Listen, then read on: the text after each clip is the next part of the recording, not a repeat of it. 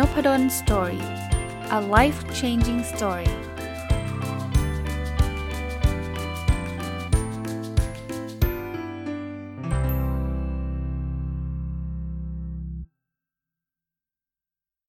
สวัสดีครับ ยินดีต้อนรับเข้าสู่นพดล Story พอดแคสต์นะครับ วันนี้หัวข้อที่ผมอยากจะมาชวนทุกท่านคุยนะครับเป็นหัวข้อที่เกี่ยวข้องกับคุณครูนะต้องบอกอย่างนี้ฮะหลายคนอาจจะเคย ได้เห็นข่าวมาแล้วนะครับ ช่วงนี้ก็ข่าวนี้ก็ค่อนข้างดังมากนะครับ ที่มีคุณครูท่านหนึ่งเนี่ยก็ทำอะไรที่มันไม่ค่อยดีนะ เป็นการทำร้ายร่างกาย หรือทำอะไรที่รุนแรงกับเด็กเล็ก ๆ ซึ่งอันนี้เราเราก็ชัดเจนอยู่แล้วครับ มันก็เป็นสิ่งที่ไม่สมควรทำนะครับ แต่ก็ต้องบอกว่าส่วนใหญ่คุณครูก็เป็นผู้มีพระคุณนะ แล้วก็คุณครูก็เป็น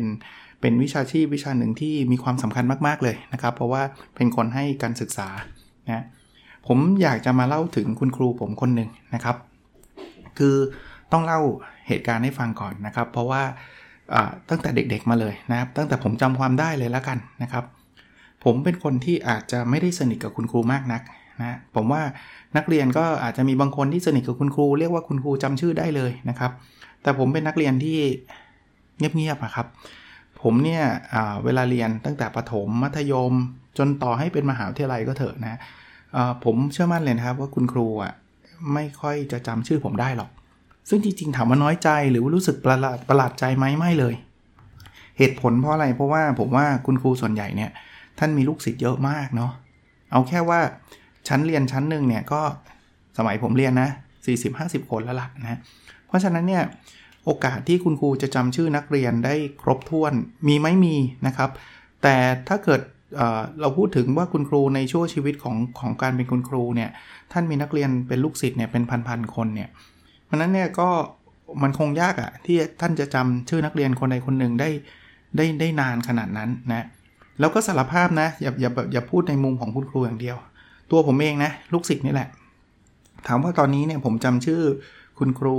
สมัยประถมได้ทุกคนไหมบอกไม่ฮะสมัยมัธยมก็ไม่นะครับ จะจำได้บางท่านเท่านั้น แล้วก็สารภาพอีกว่าสำหรับคุณครูหลาย ๆ ท่านนะ จริง ๆ ผมก็เคารพแล้วก็คิดถึงพระคุณท่านเช่นเดียวกัน แต่ว่า ถ้าให้ผมเจอท่านข้างนอกโรงเรียนเนี่ยเดินสวนกันเนี่ยเราอาจจะสวนกันโดยที่ไม่รู้ด้วยซ้ำว่าท่านเคยสอนผมนะผมผมก็เล่าให้ฟังเป็นแบบนี้นะว่าผมจำได้บางคนนะครับ แต่ว่าหลาย ๆ ท่านก็อาจจะจำท่านไม่ได้ แล้วก็เชื่อว่าท่านก็จำผมไม่ได้นะแต่ก็แน่นอนนะผมก็มีเพื่อนหลายคนเลยนะครับที่ โอ้โหจำชื่อคุณคุณครูได้ครบทุกคน ซึ่งซึ่งซึ่งถือว่ายอดเยี่ยมมากนะครับ แล้วก็ยังไปมาหาสู่กับคุณครูบ้างนะครับอันนั้นก็ก็เป็นสิ่งที่ดี กลับมาที่ตัวผมนะคือส่วนตัวผมเนี่ยต้องเรียกว่ามีครูเนี่ยจำนวนไม่ถึง 10 คน ที่ผมค่อนข้างมั่นใจว่าท่านจำชื่อผมได้ และผมจำชื่อท่านได้นะแต่วันนี้สิ่งที่ผมอยากจะ มาเล่าให้ฟังกันแล้วกันนะครับ มันชื่อเป็นนพดลสตอรี่ก็เป็นเรื่องราวของผมนะ ซึ่งอาจจะไม่ได้เหมือนตอนอื่นๆมากนักนะครับ ตอนอื่นๆเนี่ยผมจะมีการเล่าเรื่องหนังสือเรื่องอะไร วันนี้อาจจะเป็นเรื่องเรื่องเจาะลึกไปถึงเรื่องของคุณครูโดยเฉพาะนะครับคือมีคุณครูท่านหนึ่งนะครับที่อยู่ในใจผมตลอดเวลานะครับ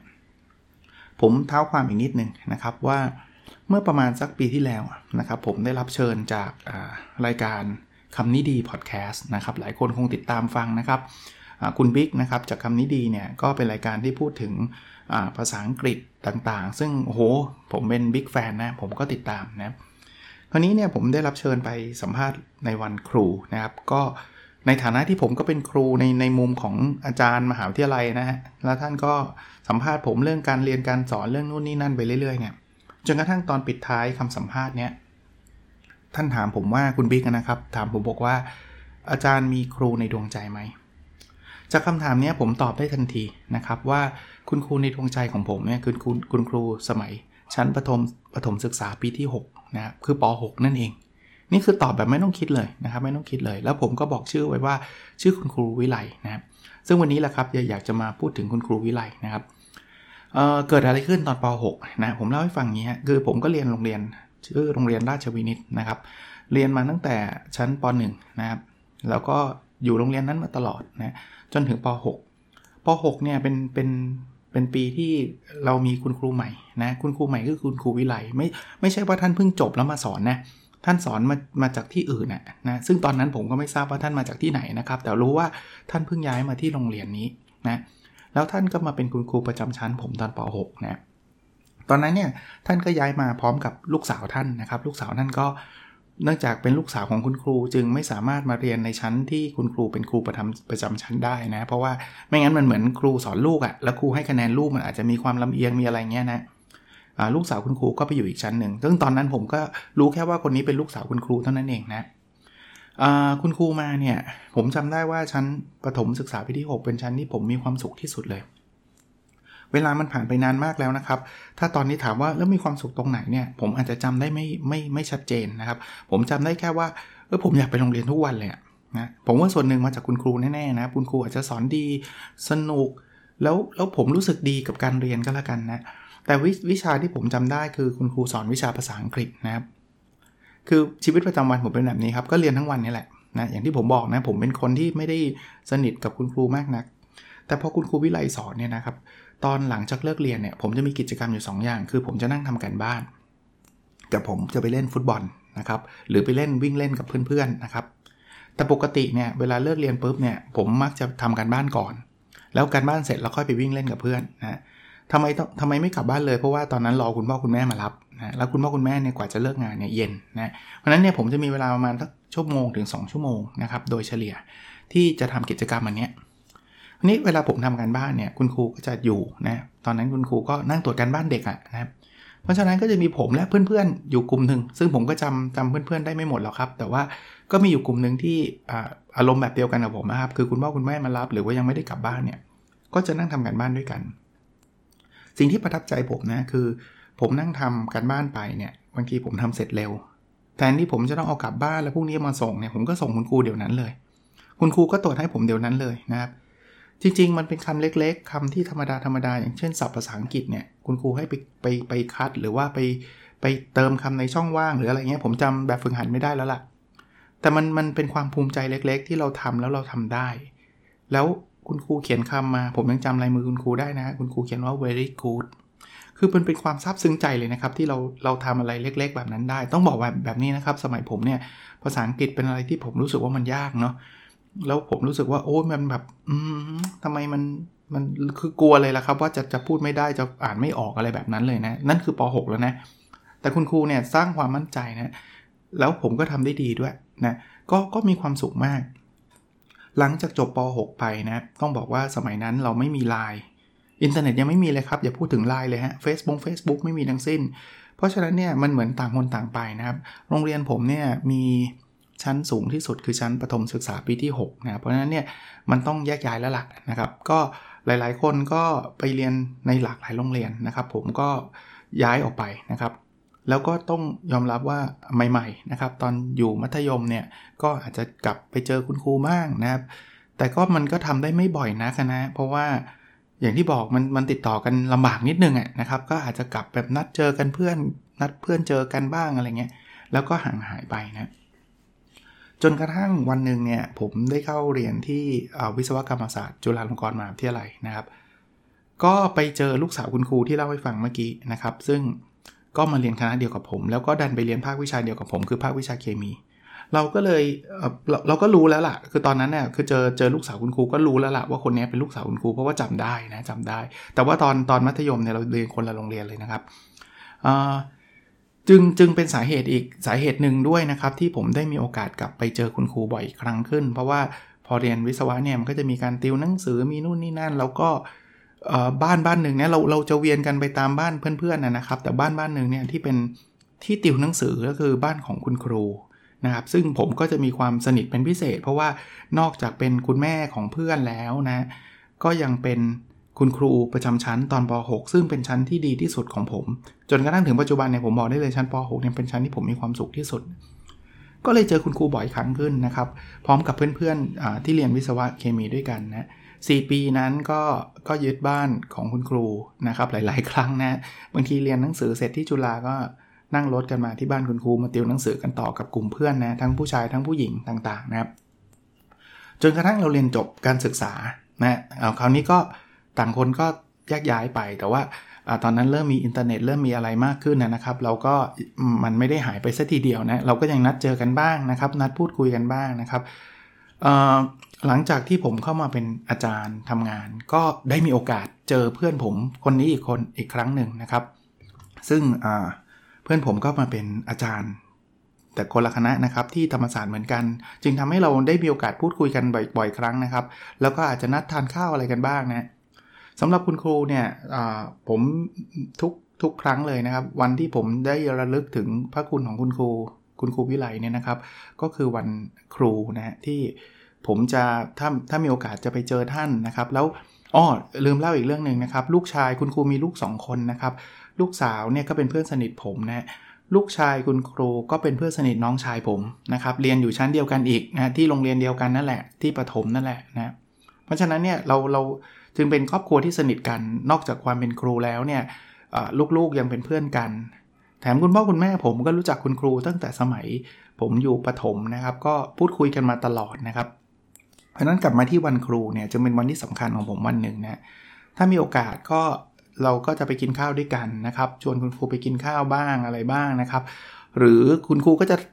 พูดคุยกับคุณพ่อคุณแม่อยู่เรื่อยๆนะ หรือถ้าไม่มีโอกาสผมก็จะถือโอกาสนั้นเนี่ย มา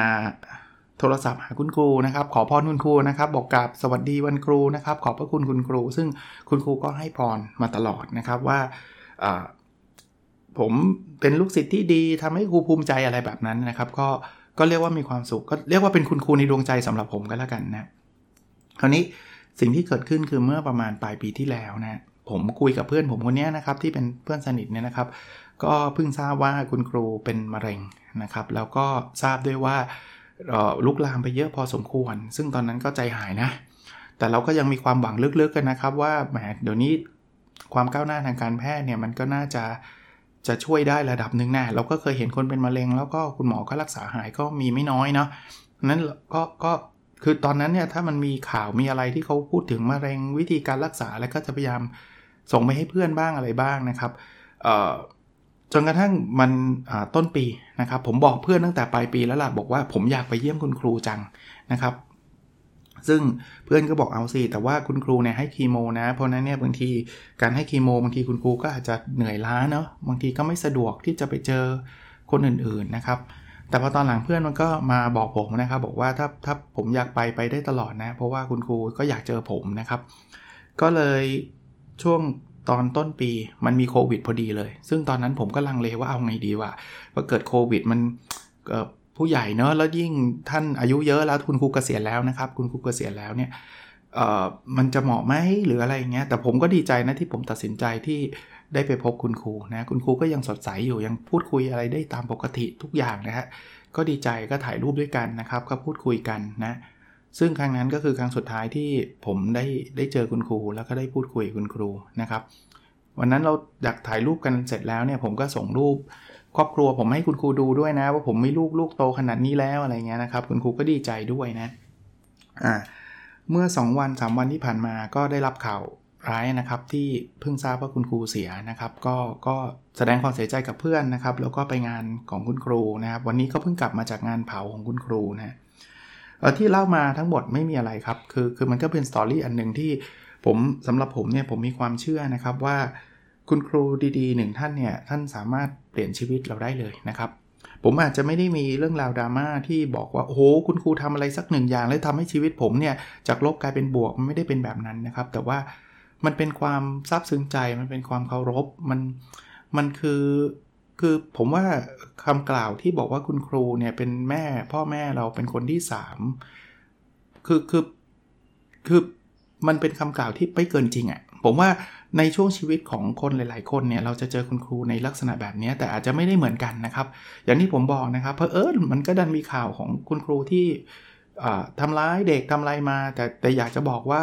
ยังมีคุณครูดีๆ อีกเยอะแยะครับ คุณครูที่เปลี่ยนชีวิตเรานะอย่างคุณครูวิไลเนี่ยขออนุญาตวันนี้1งหนึ่งตอนแล้วกันนะครับ เป็นเป็นการอุทิศคุณความดีของท่านสำหรับผมนะครับ ในมุมของผมผมก็เล่าเล่าให้ทุกท่านฟังเท่านั้นเองนะครับ ผมเชื่อว่าทุกท่านก็จะมีคุณครูในดวงใจเช่นเดียวกัน ซึ่งซึ่งท่านก็ผมว่าแชร์กันได้นะครับ ท่านมีคุณครูคนไหนนะแต่ก็บทเรียนอันนึงที่ผมผมอยากจะแชร์คือ วันนี้ถ้าคุณครูในดวงใจของท่านเนี่ยยังมีชีวิตอยู่นะครับ คือจริงๆ คล้ายๆกับคุณพ่อคุณแม่คล้ายๆกับญาติผู้ใหญ่ที่ท่านเคารพนะ แต่ว่าถ้าเราโฟกัสที่คุณครูเนี่ยไปหาท่านครับ โทรหาท่านนะครับ ซึ่งซึ่งผมถึงบอกไงครับว่าผมยังดีใจนะครับที่ต้นปีเนี่ยผมได้มีโอกาสได้ได้เจอกับท่านนะครับเออผมโพสต์เรื่องนี้ไปในเพจนพดล Story เหมือนกันนะครับ ผมไปค้นสมุด friendship อันหนึ่งนะครับ ซึ่งคุณครูเขียนให้สมัยผมอยู่ป .6 นั่นคือประมาณ 30 ปี ที่ผ่านมาแล้วนะครับ นานมากแล้วนะแต่ผมเก็บไว้ตลอดนะครับ คุณครูเขียนบอกว่าอขอให้นพดลเป็นศิษย์ที่น่ารักของคุณครูตลอดไปนะครับ ซึ่งซึ่งผมก็ดีใจว่าผมคิดว่านะครับ ผมก็เป็นสิทธิ์ที่น่ารักของคุณครูตลอดมา แล้วก็ถึงแม้ว่าตอนนี้คุณครูจะไม่ได้อยู่แล้วเนี่ย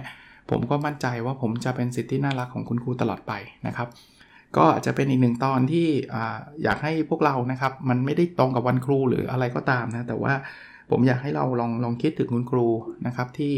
มีพระคุณนะครับ แล้วก็ถ้าท่านยังมีชีวิตอยู่นะครับ ก็ก็โทรพูดคุยหรือแวะไปหาท่านบ้างนะครับ ถ้าท่านไม่มีชีวิตอยู่แล้วก็ระลึกถึงท่านแค่นั้นเองนะครับโอเค วันนี้คงไม่ได้มียาวอะไรอ๋อผมมีประชาสัมพันธ์เพิ่มเติมนิดนึงนะครับ ตอนท้ายนะคือผมได้รับเมสเซจจากคุณรุตนะครับจากวงในมานะครับ คุณรุตเนี่ยได้กุณาพูดถึงงานของ แบรนด์อินไซต์นะครับซึ่งเป็นบริษัทในเครือของวงในเนี่ยได้จัดงานอันหนึ่งที่น่าสนใจนะครับ งานนี้ชื่อว่า Brand Insight Forum 2020 New Workforce นะครับเเวลาจัดนะครับคือวันที่2โนเวม ber นะครับ 2 พฤศจิกานะครับ ปีนี้ตั้งแต่ 9 นาฬิกาจนถึง 15.30 นาฬิกา จัดที่ 3 ย่านมิตรทาวชั้น 5 นะครับ ที่อยู่ที่กรุงเทพนี่เองนะครับ ธีมของงานนะ จริง ๆ ผมแชร์ไว้ในเพจแล้ว แต่ว่าจะมีเป็นการพูดเรื่องของการทำงานร่วมกันระหว่างคนหลายเจนนะครับเจน X เจน Y เจน Z นะครับโอ้ผู้พูดเนี่ยเห็นชื่อแล้วก็น่าฟังเกือบทุกไม่ใช่เกือบอะทุกท่านเลยนะฮะ เช่นคุณธนาเทียนอัจฉริยะนะครับ Chief Marketing Officer ของ SCB นะครับ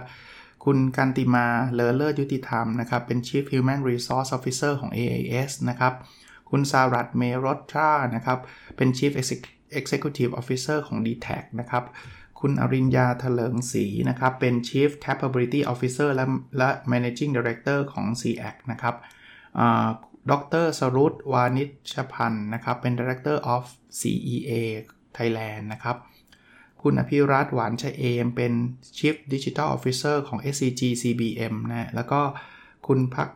พักพันธ์นะครับวันละสิริ เป็น Country Manager ของ Gallup นะโอ้เรื่องราวเยอะแยะนะครับตอบคำถามว่าองค์กรสมัยใหม่ควรเป็นแบบไหน ผู้นำยุคใหม่ควรเป็นอย่างไร พนักงานต้องพัฒนาทักษะอย่างไร เพื่อความก้าวหน้าในสายงานท่ามกลางความเปลี่ยนแปลงนะท่านเข้าไปดูในเพจได้นะครับ ผมมีบัตรฟรีมาแจกท่านด้วยโพสต์ไปแล้วเมื่อวานนี้นะครับ แต่ว่าตอนนี้ก็ ท่านเข้าไปดูได้นะครับ บัตรฟรีมี 4 ใบนะครับ แล้วก็มีโค้ดส่วนลด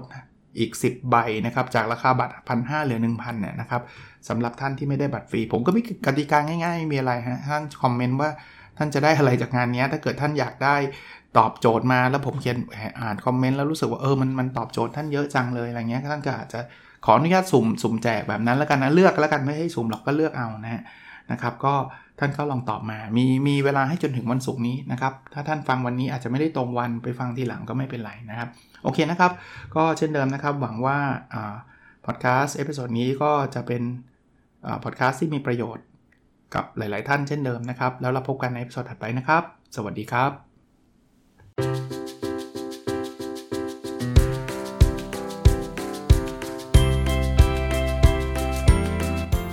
n o p a d o n Story a life changing story